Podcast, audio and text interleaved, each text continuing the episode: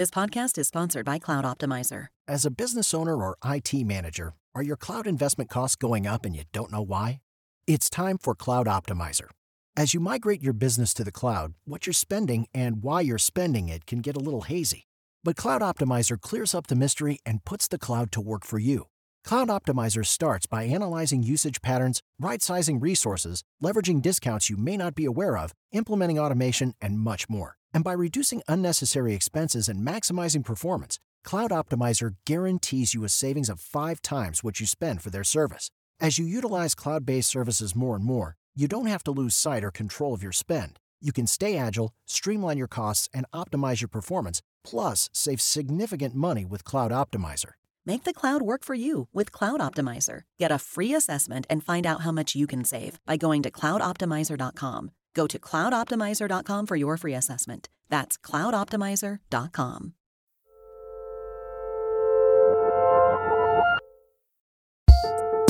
Hello and welcome to another episode of Working Overtime, the bi-weekly advice-focused monkeys to working's Beatles. I'm your host, June Thomas. And I'm your other host, Isaac Butler. And June, I'm going to hit you with a little bit of weird musical trivia. Oh. Did you know that Jimi Hendrix once opened for the Monkees? Oh my God, no. Can you imagine being at that concert? You see Jimi Hendrix and then the Monkees? You know, one of my best friends who is not famous as a musician, his band once opened for U2. Really? Yeah. Amazing. So we could talk about opening acts all day, or instead we could maybe discuss a creative problem and give some advice. So what do you want to talk about today? So a little context about what I want to talk about today. I hear a lot about how there are 2 modes of experiencing the world. You can either be creating or consuming. And, you know, I don't have much of a disagreement with that, but I am interested today in the kind of consuming that we do in the service of creation. I became interested in this topic in a recent working interview when mystery writer Ellen Hart told me that the first mystery she wrote, it just didn't work. So she decided to break down a book by one of her favorite writers in the genre, P.D. James, and that helped her to figure out the structure and the pacing of the first book that she did get published. And I also thought about how you watch movies when you were writing your book, The Method. So I wanted to dig deeper into how exactly creative people consume when they're trying to create better. First, I guess I'm curious if you've done that kind of stripping down of a piece of work to the studs exercise that Ellen talked about. And if so, how did you approach it?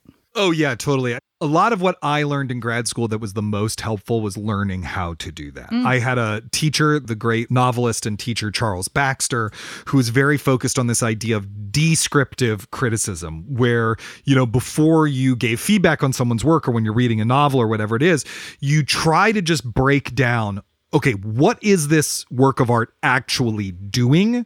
And then how does it go about doing that? What are the formal properties by which it does that and stuff like that? That's been enormously helpful for me as a teacher, as a critic, as a reader, just getting the reps of doing that, you know, so that it could become a habit that you can just kind of slip into on command. Yeah. As longtime listeners of Working will know, I also would go further than that and outline essays or chapters of books, you know, like Ellen Hart did, right? What is this essay doing? Okay, it starts with a personal anecdote that is 2 paragraphs long. Then it does this thing. It segues here. At paragraph 7, there's a double paragraph break, right?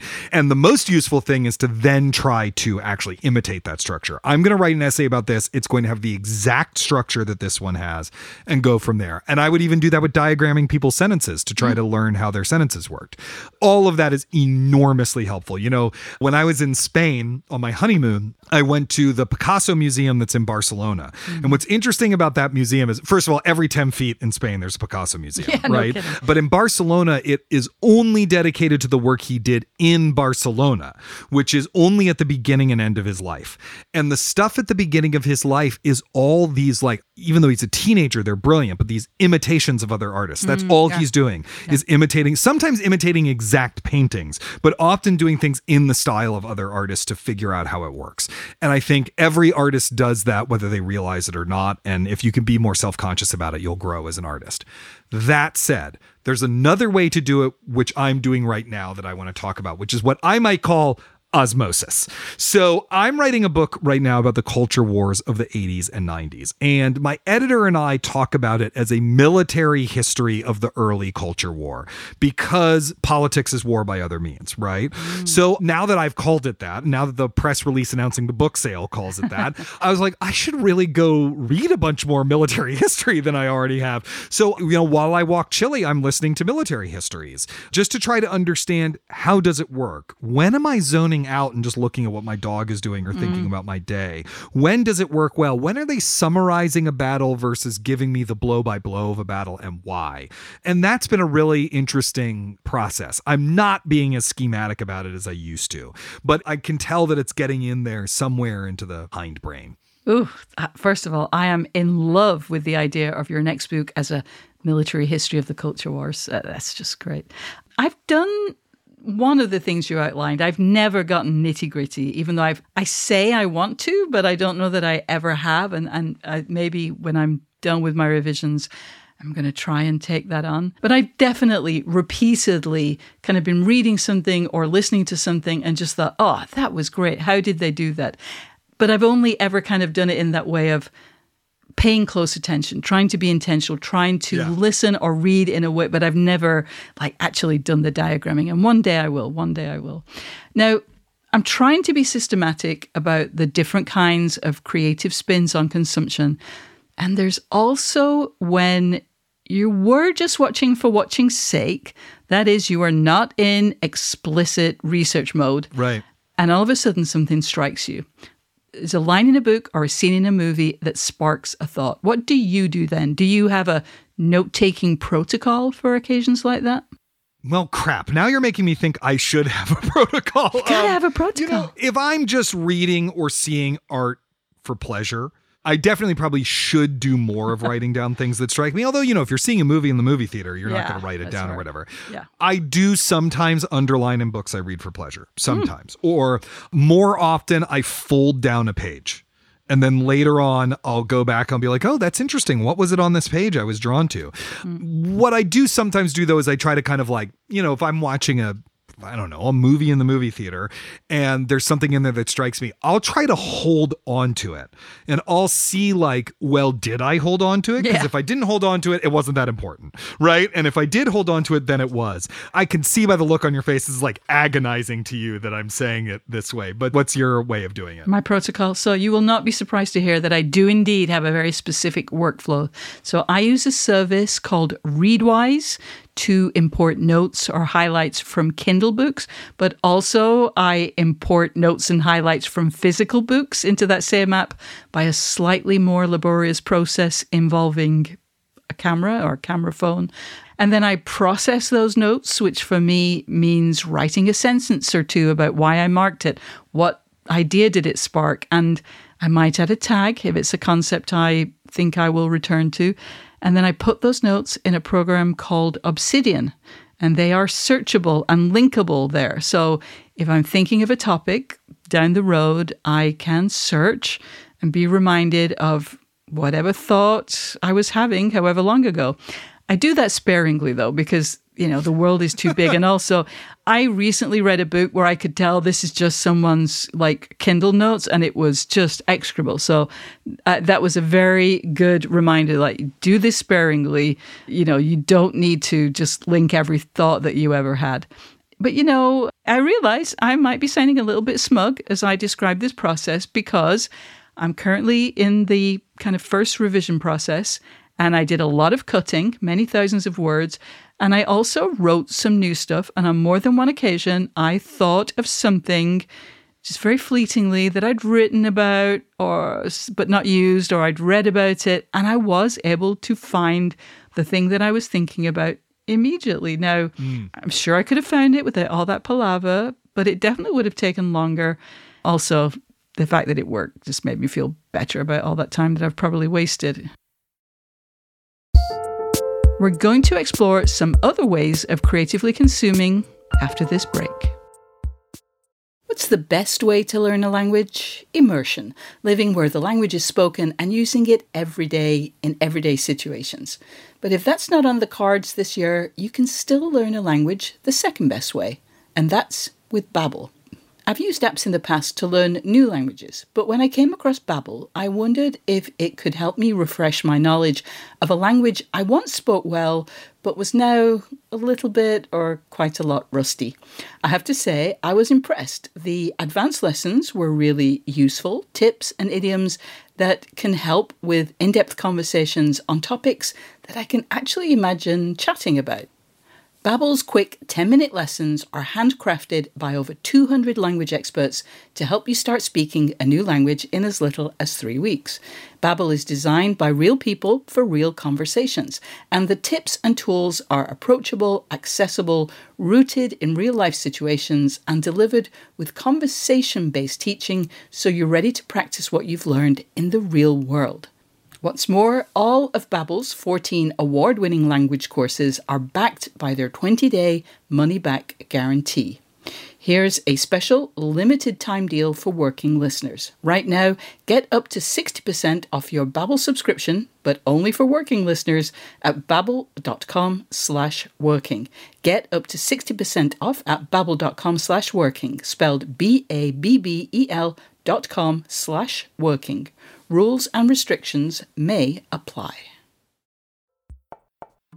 Hey listeners, do you have any tips or questions about the creative process? Get in touch with us and share your advice, or problems for that matter. You can email us at working@slate.com, or even better, call us and leave a message at 304-933-9675. That's 304-933-WORK. And we're back. Isaac, I will always remember your anecdote about how when you were writing The Method during the deepest days of the COVID lockdown and you were staying with your wife's family, your mother-in-law would see you watching movies in the afternoon and think that you were just slacking off, when in fact you were watching for the book. So I'm curious, when you're in that research mode, like, how was your way of watching different? What were you looking for, say, when you're watching a movie? Well, so that was very specifically a book about acting and the history of acting. So I'm really looking at the performances there. You know, what is the actor doing moment to moment with their voices and their bodies? What's the meaning created by those choices? How is this stylistically fitting into what's happened just before, or what's going on at that time, or whatever? So, you know, like, I don't know, I'm just going to pick a random movie that I didn't talk about in the book. What makes Paul Newman's performance in HUD different from those of his peers, in the method world, who are making movies at the same time? What is the essence of a Paul Newman performance? What's the essence of a Warren Beatty performance? You know, now I'm not going moment to moment through the whole movie, right? Because then it would take days to watch a single film. But that's really what I'm thinking about. Wow, I would love to read those notes. You should publish those one day. And just to play the process queen one more time, you said, you know, you would make those notes. How did you record what you observed? You know, how did you find the observation you'd made about Dustin Hoffman while you were watching The Graduate months after the fact? First of all, I actually have the notes file on my Google Drive. So let me see if I can find something to read about it. So this is an example. Since you asked to read the notes, I'll read a little bit of this. This is one of the early ones I wrote, I watched, was the John Garfield movie, Four Daughters, which is, John Garfield is the first Method movie star. This is his film debut. And so I'll just read you some of what I wrote. Four Daughters, director, Michael Curtiz. Oh, Casablanca, 1942, exclamation point. 1938, Warner Brothers. And then a breakdown of the characters as they're introduced, right? What was Warner Brothers at this point? What is the context Garfield is walking into? Opening shot equals cherry blossoms in a yard, lace curtains, a pastoral romantic feeling as the father conducts his four daughters, piano, harp, violin, voice. Were the three women with the same last name in the cast actual sisters? The world established is almost hilariously over the top in its prelapsarian innocence. The daughters gazing beatifically at each other as they play instruments, their eyes literally twinkling. But it's a world almost immediately punctured by humor. Claude Rains is the father! Exclamation point. The father is, in his daughter's formulation, old-fashioned. His response equals angrily mocking their desire for modernity in the form of jazz. But the modernity that's coming is a different acting technique and a Jewish suitor. Modernity is jazz in this movie, but there's another modern movement. And then et cetera, et cetera. Et cetera. You know, so that's like the kind of stuff I'm writing down. You could tell I'm having fun with it too, right? Because part of me is thinking about like, well, maybe someday one of these sentences is going to exist in the book. So you should write it well. It's not always just a shorthand. That's fantastic. When you said it was in a notes file, do you mean literally Apple Notes or? For the method, it was Google Docs. Okay. Now I'm often doing it like on my phone notes, but it's often Google Docs, like on an iPad while I'm watching on my computer or whatever it is. So it's a lot of pausing the movie to write down a time code and then the observation, particularly if it's a gesture, you know, or something that happens with the voice. It'll be like, you know, 1 hour, 29 minutes, Marlon Brando does this thing, you know, but I will also say that I sometimes watch two movies a day, one by myself. And then after dinner, I would watch another one with my wife and my mother-in-law. And in those cases, I would have to sort of sheepishly be like, oh, could I just pause it to see the time code real quick? Those ones, the notes are much more fragmentary. It would be like revisit 1 hour, 15 minute, 30 seconds. Eva Marie Saint does cool thing. I mean, it's much more fragmented. Well, actually, that makes me think of another question. So you're a freelance magazine writer, among other things. Yeah. So how do you handle the ideas that bubble up in more of a sitting with your wife and mother-in-law kind of situation? Or when you're just going about your life as a person who spends a lot of time watching and thinking about art or maybe sport? Like, do you ever find yourself, say, watching a tennis match, having a thought that strikes you as something that would make a good piece and just saying, nah, I just want to enjoy this tournament. I don't want to be handling edits when I could be enjoying the next round. Oh, I definitely do that. I mean, particularly like, you know, when you're in a really deep moment with a larger project like the book or a show or whatever it is, and I actually literally don't have the time to write whatever it is. Yes. Like, I'm just like, oh, I'm not pitching right now. Turn the pitch part of your brain off. That does sometimes happen. What I will often do in those instances, though, because I'm an extrovert, is I'm going to text someone and be like, oh, isn't this an interesting thing? And we'll talk about it. Mm-hmm. And then, you know, that's usually enough to have it sort of lodge in my memory so that later on, it might come back, right? It might come back that something I saw Venus Williams do in a match, you know, a year later, I might be like, oh, she's doing that again. Let's write it, but maybe I'll pitch a piece about that. I will say, I just think, you know, if you could see my notes app on my phone, it's like dozens of entries, some of which are just the title is the entry, right? You know, I have a list, it's probably 200 books long now of any book someone ever recommends in a social setting. And they're like, oh, have you read this? I just write it down. And someday maybe I'll read it. You know, I have a long list of video games I want to buy. I have a long list of interesting quotes or thoughts. And, you know, because my system is chaotic, I will often find myself doing this thing where, you know, it's like, don't forget to interview this person. And I'll write that down. And then later on, I'll be like, I should really interview that person. Let me go to my list of notes and write down to interview them. And be like, oh, I already have it on here that I should interview them. Six times. Yeah. So yeah, it's a lot of note zapping, I would say. And occasionally emails that I write to myself. Wow. You're right, laughing. Well, this is like such torture for listeners who can't see what's going on. June Thomas looks right now like she's maybe about needs an appendectomy or something. She's just like, I can't believe the chaos of this man's mind and methods. And how did he even get anything done, let alone a book? That is exactly. My goodness, you're truly killing me softly. We'll be back with some more sort of offenses to my ordered mind after the break. Hey listeners, I just want to remind you that if you are enjoying Working Overtime, please subscribe so that you never miss an episode. Don't be chaotic like me and write a random, you know, Apple Notes app thing that says, hey, maybe I should listen to Working again. No. Subscribe. If you listen on Apple Podcasts, we'd love for you to rate or review the show. It really does help us find new listeners. And if Overcast is your app of choice, please hit the star to recommend this episode to others. Okay, I admit I thought I'd listed all the ways of consuming for creativity. But then I asked my girlfriend, who is herself an artist and writer, and she said that for her, taking classes also fills this role. And it's true, taking a class can expose you to new techniques and ideas and approaches in a very similar way to how, you know, walking through a gallery or something like that might. What do you think? Are you a class taker? I had an experience while working on The World Only Spins Forward, which is the book about Angels in America that I co-wrote with Slate's own Dan Kois. I decided to take a class on the history of the Soviet Union because the end of the Soviet Union is very important to the play. I just felt like I didn't really understand the Soviet Union as well as I should. What I discovered is I am not a classroom student anymore. In the same way that, like, I am not a Chevy Nova, I'm a human being. Like, it's just like fundamentally not who I am. Yep. I can't deal with the authority dynamics, even in a continuing ed setting.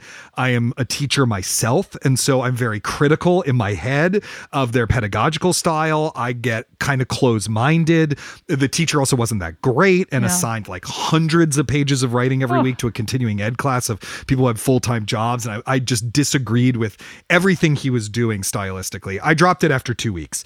So the classes I do take are fitness classes. Specifically, I take Pilates classes, right? But that's like a totally different thing. That's your body, which I know nothing about. It's someone walking you through a thing. I have a dream of maybe finally figuring out how to speak another or read a foreign language, you know, and so I would go back to a class for that.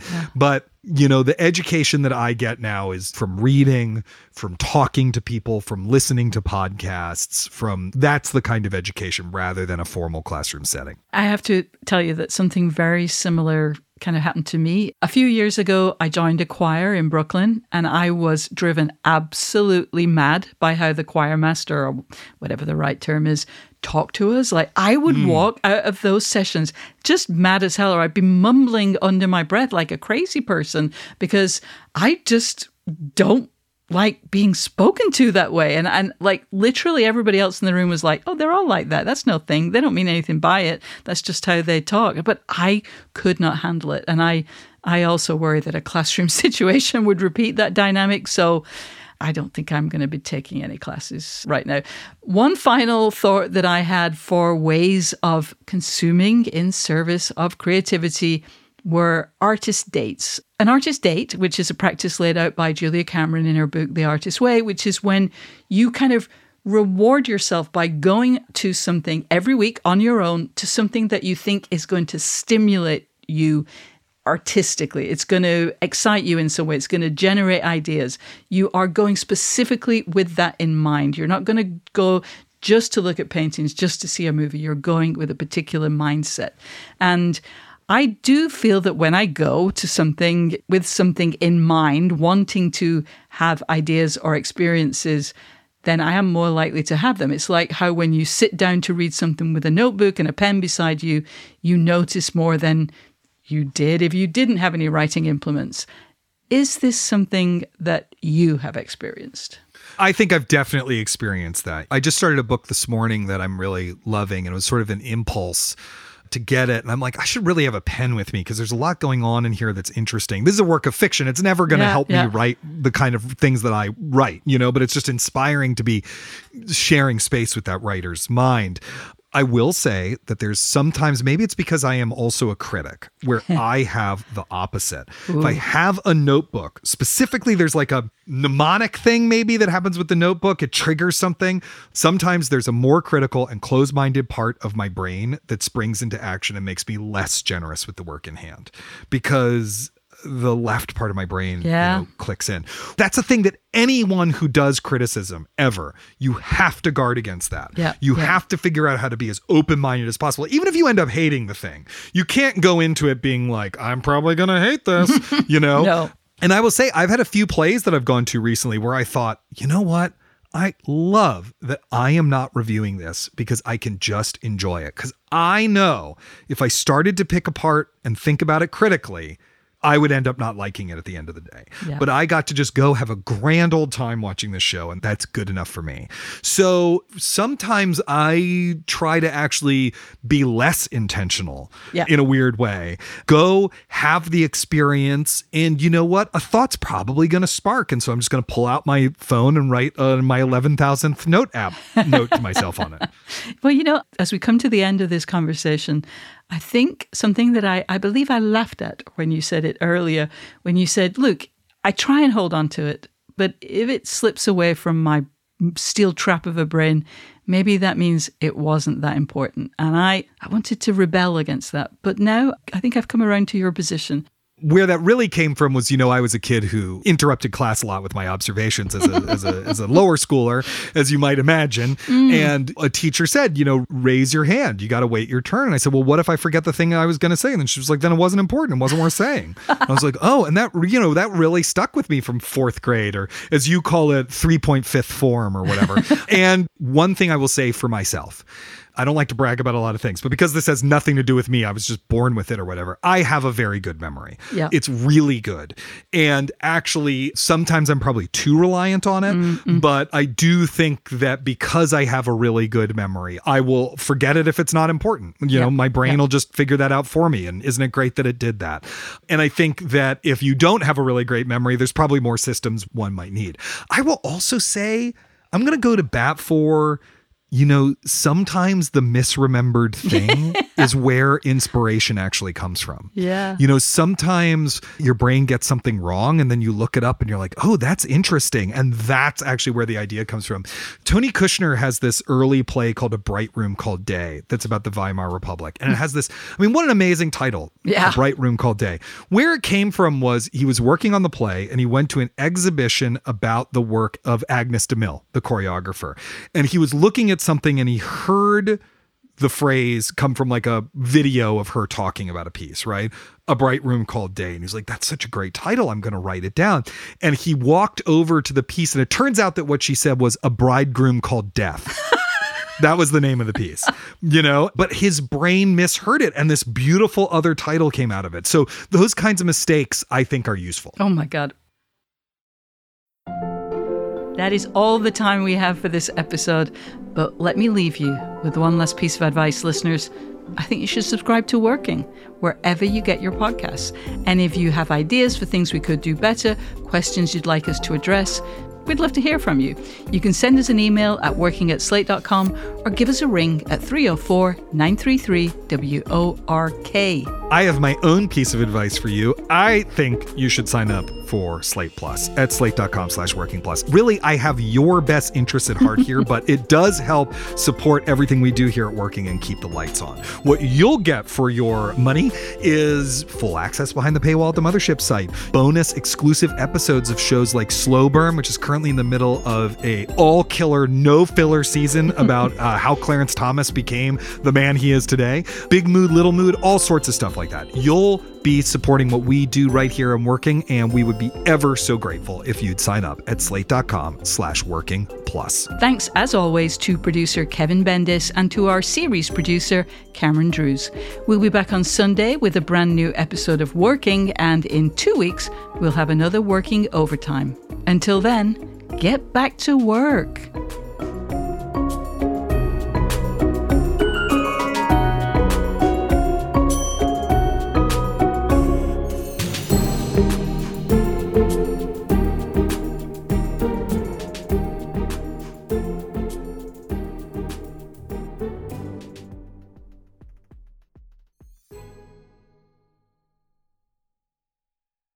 Hello, it is Ryan, and we could all use an extra bright spot in our day, couldn't we? Just to make up for things like sitting in traffic, doing the dishes, counting your steps, all the mundane stuff. That is why I'm such a big fan of Chumba Casino. Chumba Casino has all your favorite social casino-style games that you can play for free anytime, anywhere with daily bonuses. That should brighten your day a little.